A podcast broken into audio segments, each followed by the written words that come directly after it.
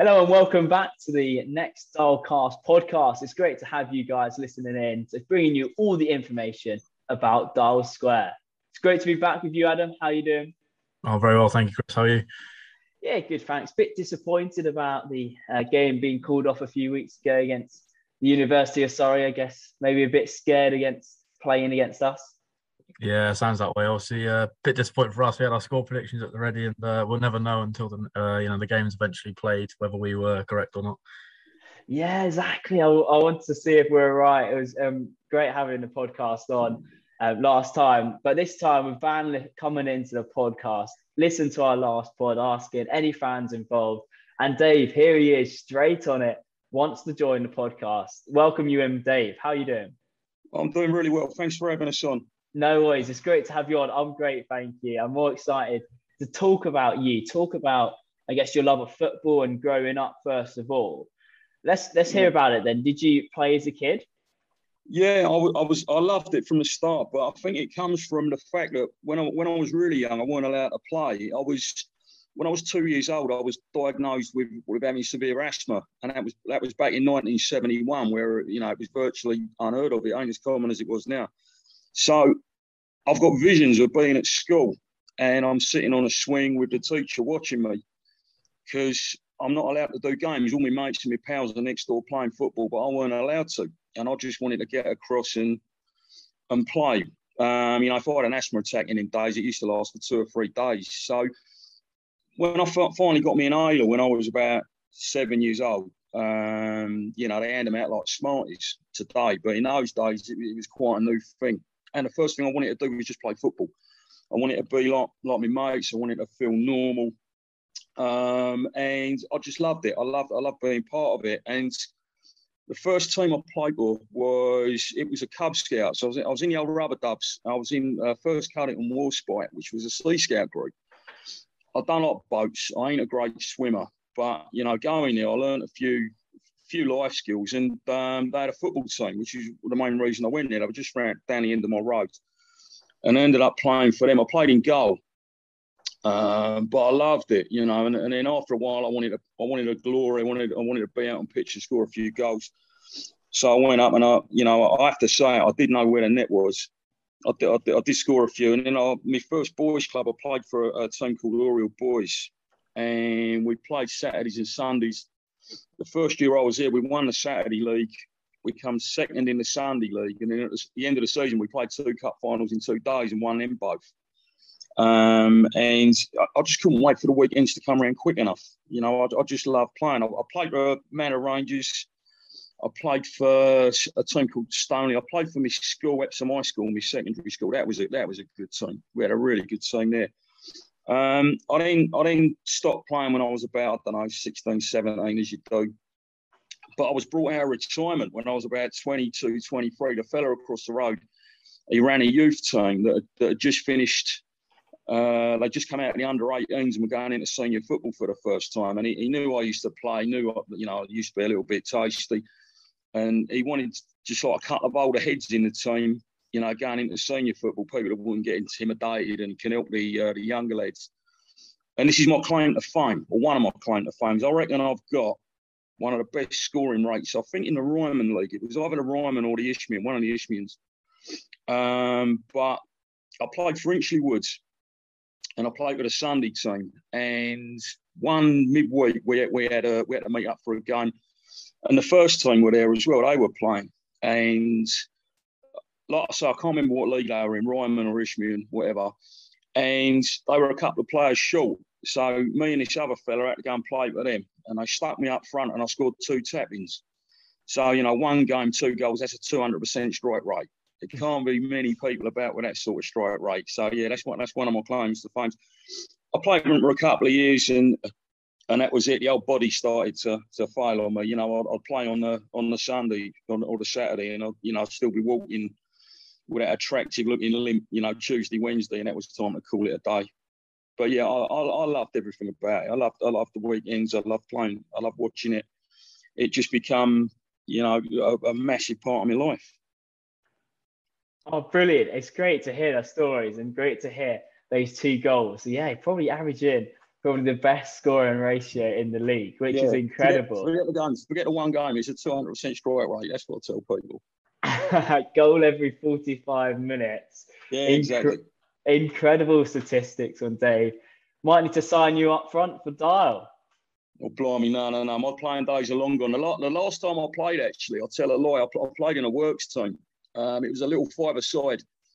And it felt like someone went through the back of me. But, you know, and I'm on the floor, you know, calling everybody all the names under the sun. And they're all going, what you, you know, what, what you talking about? There was no one near you. I'd actually snapped my Achilles which is it was I, I, spent 12 weeks in plaster so yeah my, my playing days are, are, are well and truly long gone decades gone the body just fading away, isn't it?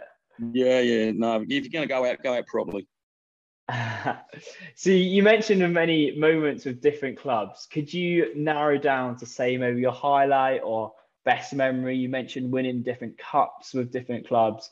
What was your was, favourite memory playing football? It, it, was it was those two cup finals in two days. It was me. It was my first medals, if you like. Um, you know, only you know, only little plastic shields. You know, with a, with a badge that's glued on but I, that, that was that was what it was about. You know, I, I, I just I love playing. It didn't matter win, lose or draw. You know, I, I just wanted to be out there. And, and those days with Ori, we had such a good team. We was only you know young kids, but it was all the dads on the line, and they used to you, you know after the time you could hear them all laughing and joking. They were enjoying themselves. It was like a social thing as well.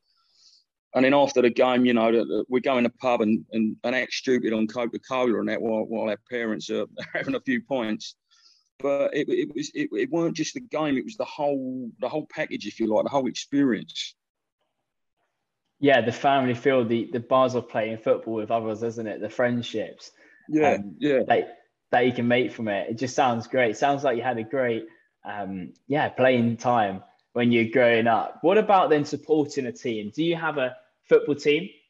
Yeah, there was there was only ever going to be one club. Um, my my great grandfather was groundsman at Highbury, back in the 1920s. Um, and I used to live on Gillespie Road, just beyond the North Bank. And when he died, my, my nan and her seven brothers and sisters and my great nan used to wash the Arsenal kit twice a week with a washboard of mango in the back garden. Um, she then went into the army when she when she got a bit older and she met my, my granddad, um, who was an Islington boy and Arsenal fan. So I was an Arsenal fan long before my dad was born. And the one thing my granddad always used to say was, you know, the Arsenal way. Everything had to be the Arsenal way, which meant, you know, you did things properly, you did things properly first time. You know, he was ex-military as well, so everything had to be done perfectly the first time. You had to do it with a bit of pride. You had to do it with a bit of humility. You had to do it. Um, you know, it was, it was, it was just about how you conducted yourself more than anything. And he, he took me to my first game in 1978 with my dad uh, they played Bristol City. I, I, remember, I knew we was in the East Stand, and the only reason I know that is because when I looked right, it was dark, and when I looked left, it was light. So the dark end would have been the North Bank with a cover on it, and the, to the left would have been the clock end, which was open. But yeah, I, I, I, I couldn't wait to get there again. You know, every Sunday morning I go belting down the stairs. You know, get the paper that had been delivered look up the fixtures, and if Arsenal were playing at home, then I'd just badger my dad all week. You know, please take me, please take me. Um, until I, you know, I was old enough to, to go on my own or go with my mates. But it was it was it was all about Arsenal. You know, I had the the, the posters on my wall out of Shoot magazine, but I was old enough to remember. You know, the stickers on my school books. And uh, the fella across the road, he was a big Arsenal fan, and he he it was after I think it was after the cup final in, in 78 or 79 he, he brought me over this Arsenal shirt what you call a retro shirt now with a big long white sleeves and my mum cut up an old bed sheet she cut a number seven out and sewed it on my back and that was it I was Liam Brady and that, that shirt just stayed on my back for, for days at a time it never come off but yeah I, I, I sort of fell in love with the club it was you know that um seeing singing fever pitch when he goes out and he looks at the pitch and goes, you know, wow, that, that was exactly how I felt. And, and that was it. I was hooked from that minute. Amazing. You mentioned their Highbury and the, the impact, I guess, your family have had, your granddads, and that, that the tradition of the uh, stadium. How was it then for you then moving into the Emirates? Did you, um, yeah, was it a, a bad thing for you? It was, yeah. I, have I've never agreed with it. Um, I'm going to be honest. What what what I'm doing before I answer this question, I just want to. I suppose I better put it out there. I'll, I'll, give you my reasons. I don't necessarily speak for everyone at Dial. Um, if you ask them, they might come out with something similar. They might come out with something completely different. I just want to put that out there. Um, and and the other thing is, I'm an Arsenal fan. You know, I, I, every year I want them uh, to win the, the, Premier League, the FA Cup, the Grand National, the Eurovision Song Contest. I want them to win a lot. Um, I support the 11 players on the pitch, whoever they are, and I support the manager, whoever he is, and the coaching staff. But I've got I've got issues with other areas of the club, which you know, if you want me to talk about them, I'm happy to talk about them. Um, you know, for me, back in uh, you know when, when I was when I was going back in the 80s, it was the match was just part of the experience. It was there. There's um, it was a feeling, and I'm sure the away fans know what I'm talking about, and there'll be pockets of the home fans that still know what I'm talking about. It was.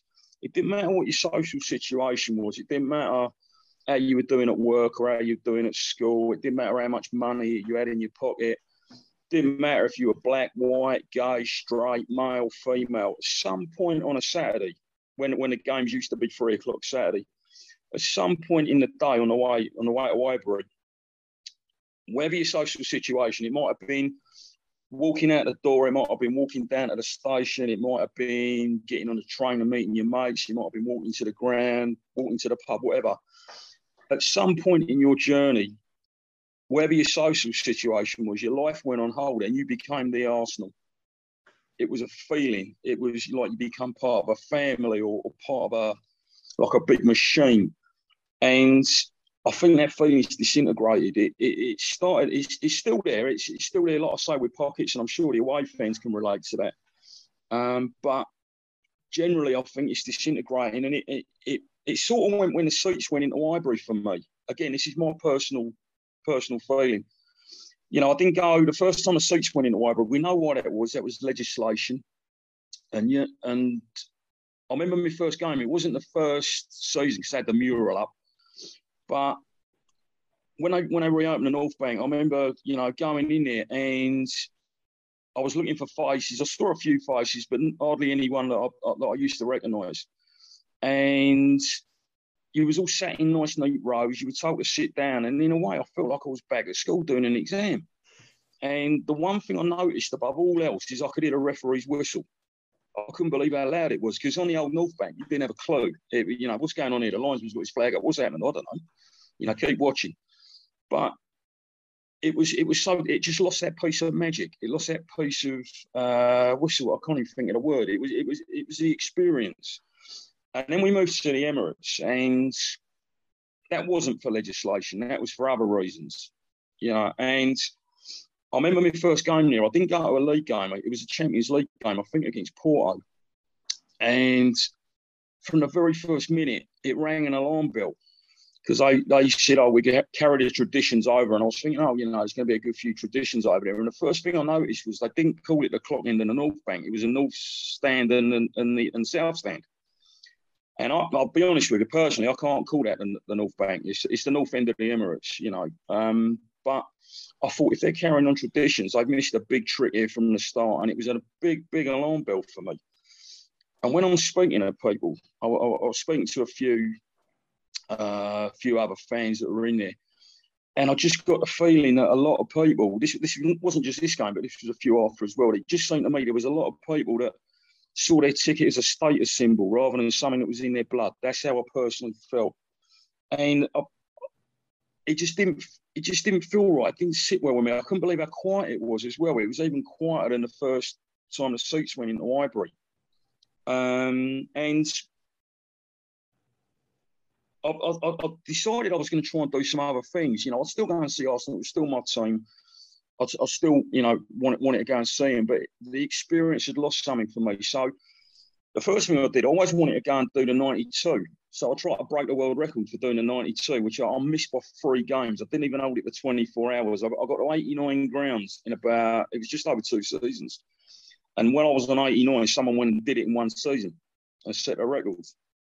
Um, but what you notice doing a 92, and, and you know, I've done, I've done a few non league grounds as well. You notice as you go down that the connection between the club and the fans is a lot stronger as you go down the, down the pyramid. You know, the, the elite clubs, not just Arsenal, but a lot of the elite clubs, you know, you, you, you seem to be a membership number with, with deep pockets. Whereas as you go down, you know, they're a lot more thankful that you're there, that, you know, you put a £10 note across the counter and, you, you know, they say thank you um, and they seem grateful for your money, and it, it, just seems a lot more personal. And and the other thing I can't stand, and I'll be, you know, this might upset a few people, but I bet there's a few people that know what I'm talking about. There's there's a type of fan that annoys me, um, and it, it ain't you ones that get behind. You know, you, you, should get behind your team. You should you should go there, and no matter what happens, get behind your, your, your team. But there seems to be this fan out there that, that can't tell the difference between a game of football and a game of FIFA on the PlayStation you know, if they're not 5 0 up, they want the manager sacked and they want they're going to call out this player and demand we spend 50 mil on another player. And, you know, I'll tell you what, I'll, I'll dig out the player's wife in the supermarket and I can't stand that. I can't, I, I have to distance myself. It just don't sit right with me. Um, and not only that, this type of fan plays up to the board. If you've got a board that want to shift large amounts of money, um, you know, either through the front door, or let's not be naive, through the back door as well. You know, if, if you're gonna, you need a, a little bit of, a, of, of a reason. You need an alibi. And so what you got, you got a fan base that demand you spend large amounts of money. They're, they're absolutely spoon feeding it to them. And you know, I, I just lost interest with the elite game. So you know, do I go to to, to, to games there? Yeah, of course I do. I, I still go to the odd game there. Um, will I go again? Yeah, of course I'll go again. You know, it's not like a light switch. You can't just, you know, any football fan will tell you, you can't just turn it on and off. But I've, I've just become so disinterested in the in, in the top flight games. I'll go there if I've got to do a stadium to keep the 92 up. Like I went to Brentford earlier in the season just to keep it going. And before the lockdown, I went to that big lump in Edmonton just to, just to watch him get knocked out by Norwich in the FA Cup. That was good. Um, but other than that, no, I'll, I'll leave the top flight alone talk about that connection there, uh, Dave. Is that sort of what sort of sells Dial Square, and, and how did you hear about Dial Square? And obviously, was that sort of the main reason why you came to support this team? Yeah, I mean, uh, I'll be on. Look, I work with a bloke called James Hodgson, cracking bloke. He's a mate of mine, and he he he, he knew my situation, knew I loved me football, knew I, I'd become a bit disenchanted with the with the top flight. And he um, they got a Tooting and Mitcham. He, him and his mates got a Tooting and Mitcham, and he, he said, "Fancy coming down here?" I, I um I think you'd enjoy it. You know, and I live around the corner, and I, I, really enjoyed it. It was so much more personal. You know, the people on the gates were, were, were more friendly to you. You could sit there and have a beer with the players. Um, they're a cracking bunch of lads down Tooting and Mitcham. I know they've had a rough start of this season, but I, I, I, they do well. And I don't they pull themselves out of it. Um, but I, I, walked into work one day and James says to me, What do you know about Dial Square? You know, and, and out came the anorak side of me, you know, oh yeah, 1886 and, you know, Woolwich Barracks and the Armaments Factory, etc., etc., etc. He said, No, he said, Dial Square, the football club, the one that's just started. I said, What are you talking about? And he'd been listening to um, Cathedral Sports, the podcast, which was done by Ash Wilson. And he explained a, a, bit about it, and I thought, yeah, this this sounds like you know, this sounds like it's got legs. This this uh, this is something I could really get involved in. So I went down, did a bit of background on it, and you know, I I, I looked at Stuart's vision and what he wanted to achieve, and, and it, it just something that really excited me. And I lived I lived in Tooting, I lived in Wimbledon, and for a while I lived in New Malden as well, just up the road in Kingsmeadow, where AFC Wimbledon were playing, coming through the pyramid. I now live in Colliers Wood. You walk out my door, and 10 minutes down the road, I'm, I'm at Lane, the new stadium, you know, which is a stone's throw from their, from their old ground, their old home. So I've seen what a fan based club with the right people and the right the right ambition can achieve. You know, was, I know it's different circumstances with Wimbledon, but if that if Dial Square can achieve half, you know, of what AFC's already achieved, then it, it's a very exciting prospect uh, we've seen your flag at flag at, flag at games, and uh, do you want to talk about that and uh, sort of when you when you brought that into uh, to games initially? Yeah, we wanted a that, that's that's that's that's mine and James's again. We was we, we wanted a flag to put up with, and James come up with a three bar design. Uh, didn't want a St George's flag. We wanted something a little bit different, so found a company that could do the colour before anything. So yeah, it's just dial square at the top, and then I put the the the, the badges across the middle, the cannon, the poppy, and and the dial square badge, and then James come up with that, that cracking line on the bottom, keep greed out of football with a hashtag. Which is a, it's a universal thing, you know. It's not specific to Arsenal. It's a universal statement, if you like. So yeah, that goes up. We got a, got my little spot every home game, and away games, if we, if there's anywhere to hang it, we've had a couple of games where we've had nowhere to hang it, but uh, yeah, it goes up away games as well. It also went up in the Farncombe pub after the game, which you know there was a few looks, but you know never mind. And you talk about that uh, Farncombe game in terms of like the season so far. Has there been sort of a favourite game that's really stuck out in your memory? Uh, there's been, oh, oh, blimey, I'll tell you what, there's been so many good moments. It's if you look at pre-season, we had what I call basketball games. You know, you have the ball go and score, and then we'll have it back. We'll score the other end, and you know, on you go. And there were some cracking score lines. The the the the Ottershaw game was was a was a good one. It was, we were three 0 down and out on our feet. And then I think it, I think it was Big Dex. He put in this tackle. It was like getting hit by an Arctic, and it seemed to lift everybody. And, and Marky Watkins, it was hit a free kick in from about 35 yards right onto the postage stamp, and and Dial just came back and we ended up winning six five. But every single game he's had a good point. Even the loss we had at Laleham, I think that you know in hindsight, I think that did us a bit of good. I know it sounds a strange thing to say, but I think it knocked us down a peg, and we suddenly, you know, I think they made us realise, hang on a minute, there's some good teams out there, you know, and there's teams that want to want to knock us knock knock us down. Um, and I honestly think if we hadn't played that game against Laleham, if we if we hadn't lost that, we wouldn't have got the clean sheet against University of Surrey. But uh, my, my, two favourite games, without a doubt, have been the last two. Because the, the away one at Horsley, the 6 1, that's the first game I think all season where I, I, can say we dominated for 90 minutes and dominated as a unit. You know, the, the, the defence, the midfield, the forwards, all in tune, all playing as, as, as one unit. And then my favourite game was the next one um, against Abbey Rangers in the Cup. That was we didn't have it all our own way. They're, they're a really good side, that Abbey. If they was in our league, they'd be top, I think. They're, they're a better side than Laleham. And again, we just keep we kept playing as a unit. And even when it was going against us, we kept going, and, and we, you know, two two minute two moments of brilliance from Mark Watkins. You know, if, if Lionel Messi would have scored them two goals, they'd, they'd have been on the back pages for days.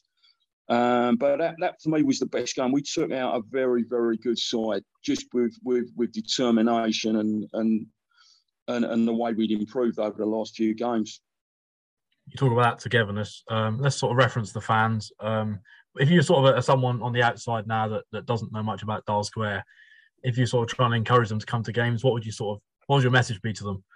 What my message is is forget where we are in the pyramid. For for where we are, we've got a ridiculously brilliant fan base, in my opinion. We've, we've, you know, I go to the games. I'm lucky enough that I've got the time and a, a semi-understanding missus that gives me the time to go to the games. But we've already gone international. You know, we've got we got Sven and Harold in the Scandinavian fan club, and they're on social media and they get involved. And you got to read their match reports on a Monday because I, I think they're brilliant. You know, we got we got John and the American fan club that I understand they were you know, also we're, we're getting the streaming equipment so we can stream our games. Um, and then you look at the guys that come to the to the to the games. And apologies if I miss anybody out, but you know, you spoke to Johnny Burgess a couple of weeks ago. He comes over from Ireland with his two boys, Cameron and Harry. They, they come over as well. You got Ryan that comes down from Sheffield. You know, Paul that that's in Chelmsford. He, he sorted out a group chat so we could all keep in contact with each other you know, you got my partner in crime on the touchline, Mr. Mark Brewer, and, his dad Alan that come down. They come up from Alien Island every week. Um, you know, I mentioned my mate James. He's, he's got a, a hectic family life. He's, he goes to two other clubs, but he still finds time to dial you know, you got the wives and the girlfriends, you got the, you know, and the kids that turn up that, that, that, enjoy themselves. But, you know, the number one fans, I suppose, really are, are the guys that are, putting all the effort in and, and keeping it running and, and come up with a, the idea in the first place, which is, you know, called Stuart. And then, you, you know, John, Jamie, Tony, Dan, Andreas, they're the, they're the real, you know, the, the fans that are driving it forward. And it, it, it's, it's, How can I describe it? It's, it's, it's, it's, it's just like a little unit. Everybody wants the same thing. You've got no one going off in a different direction. Um, it's you know, we're, we're all Arsenal fans, but it's not an instead of. You know, there seems to be a misconception that it's an instead of. It's not. It's an as well as. You know, we all want Arsenal to win, so we, we we've got that connection as well. Um, but if you're going to come down, I, I, think you're going to enjoy the personal side of it as well. You know, we ain't got players walking through, you know, with their headphones on that won't talk to you because they're too focused. You know, we, we haven't got uh, someone who will sit up in the executive box, you know, and then disappear for four months, you know, on some Caribbean island. We haven't got, you know, people screaming that the manager gets sacked or anything like that. It's just everyone together, all with this vision, all wanting the same thing and the same result. And obviously, we're talking about uh, games here. Farncombe on Saturday. Uh, what are your sort of hopes for that game, and what, how do you sort of see that playing out? I think this is going to be a good game. It's it's they're second in the in the table at the moment. Um, it's going to be different from the from the first game. The first game we came out of blocks firing on our on our first game of the season. Um, they're going to they're going to want to stay in the second place. I'm sure a few of them remember the flag that went up in their pub, um, and they they're, they'll be eager to give us a good game. I'm sure they will. But if you look at our last two games, our players have had a nice long rest now. They should be nice and fresh and, and eager to get back on the pitch. Um, I think we'd be too strong, and I'm, I'm going to stick my neck out. I'm going to go for a 4 0, and I'm also going to say someone else is going to open their account.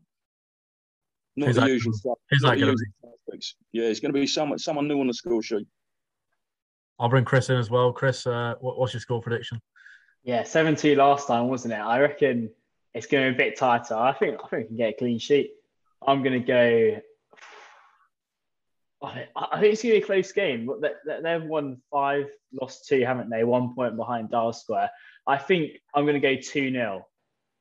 I think I'll, I'll, put my neck on the line. I'll go go with 4 0 because um, I'm hoping for a clean sheet for, for a reason that uh, Dave's about to speak to. So I'll pass on to Chris and he'll, he'll uh, ask the question. Yeah, I think we've got a special thing you do for clean sheets, don't you, Dave? Yeah, I was. It was. It was about a time when the players like they put out um, any players that wanted sponsorship, and I wanted to try and do something, but you know I ain't got a firm or, or my own business or anything to sponsor it with, so I wanted to do something a little bit different. And it was one of the pre-season games. After the game, I was talking to Zach, the, the, the keeper. He's a, he's a cracking young leg and a, and a, and a really good keeper.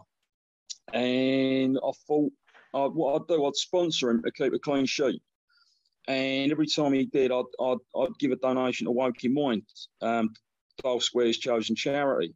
And, you know, I'll also put in a little bit more if he if he saves any penalties.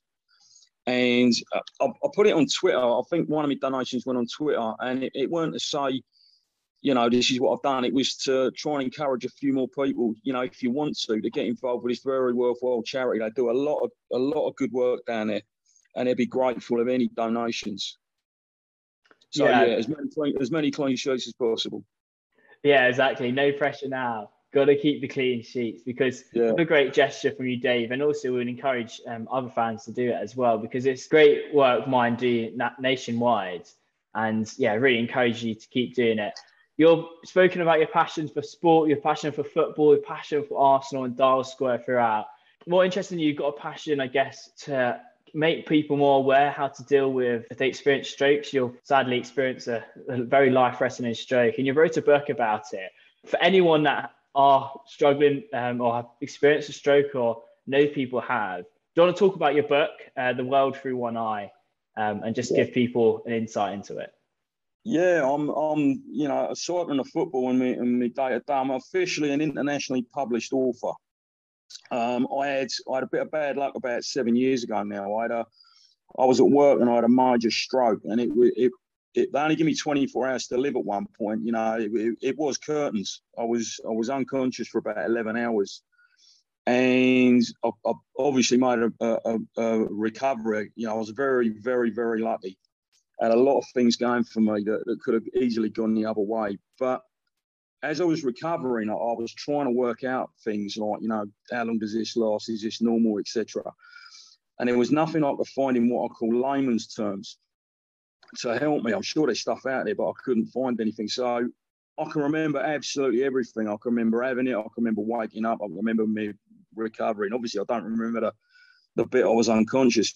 But I decided to write about it, and hopefully, other people that are going through a similar struggle, you know, they can they can read it and and and try and draw off bits that relate to them to make it a little bit easier, you know. And I've had people come up to work, up up in my work, and shake my hand and say, "Look, thanks." This, you know, I had real trouble, you know, describing to my family how I felt and what I went through, but your book has helped me do that. You know what? I've, I've, I've it's sold on four continents. It's, you know, J.K. Rowling's got nothing to worry about. You know, it's me a bit, a little bit of pocket money here and there, but the the the, the the people that come up to me and say thank you, that's worth more than any pound note. That's why I did it. It, it, it was to help and and to try and get people to relate to things because it is a real pig. As you're recovering, it, it's so so hard and it's such a long recovery.